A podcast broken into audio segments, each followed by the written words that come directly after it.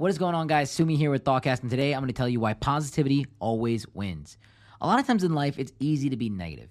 It's easy to be this person that is just pessimistic about things. It's easy to be this person that's quote unquote realistic, but in reality, you're just pointing out the negative things in life. One thing I've learned from working with successful people is that they're always blindly positive. They're always in this positive mindset. They never have time for negative emotions. And the logic comes from one idea and one idea only Negative thoughts create negative emotions, create negative actions, create negative results. If you inverse this formula, it's positive thoughts create positive emotions, create positive actions, create positive results.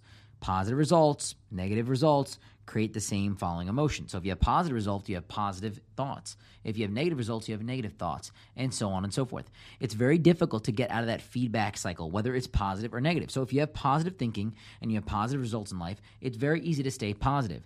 But once you start becoming a little negative, that negative feedback loop never really stops. See, it's easy to be happy when you have money in your pocket, you have the sun shining in your face, all your friends like you, and everything's going well for you in life.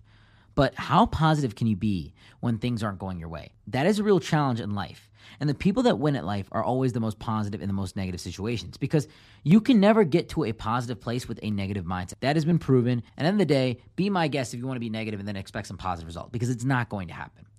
So, one of the biggest things I do in life is make sure that I instill positivity in myself every single morning.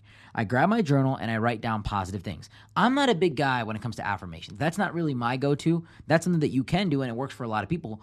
And I'm telling you this very openly because what might work for me may not necessarily work for you. But there are some generalistic core principles that you need to really incorporate here. Number one, it's maintaining a positive attitude every single morning, right? Maintaining positivity in the beginning of your day. Whether it's through those affirmations, whether it's through talking to your wife or talking to your spouse and having a beautiful conversation of how grateful you are, whether it's through walking your dog in the morning and just being happy and listening to some good music, or whether it's like me, writing in your journal and writing out all the things that you're grateful for at the beginning of the day, I write down at least 10 things I'm grateful for. Whether it's the roof above my head, whether it's my dog, whether it's having sheets, whether it's having a vacuum so I can pick up dog hair. It's the small things in life. I think a lot of people think that being grateful and the things that you should be grateful for are food, water, and all the above. But think of the small things in life that make your life easier Bluetooth in your car, having a light on your cell phone, having an alarm clock on your cell phone having a TV remote so you don't have to go up and turn on the TV. Like I've lived that life where my TV remote was chewed up by my dog and I didn't have it for a couple months and it really sucked. Having your health, that's probably one of the biggest things. Sometimes getting sick is such an important lesson because when you're cold and you can't move and you're sick, all you want to do is be well. And you think to yourself, wow, I just can't wish to be normal right now. You know, I sprained my ankle so many times, and I've always thought to myself, man, once my ankle gets better, I'm gonna do exercises, I'm gonna stretch it out, and then when I get better, I really don't do those things because I'm not grateful for it. So it's important to implement gratitude every single day in the morning because when you're just waking up, your mind is kind of like jello. It's numb. It's open to new circumstances and new criteria, and it allows you to dictate your day based off that emotion.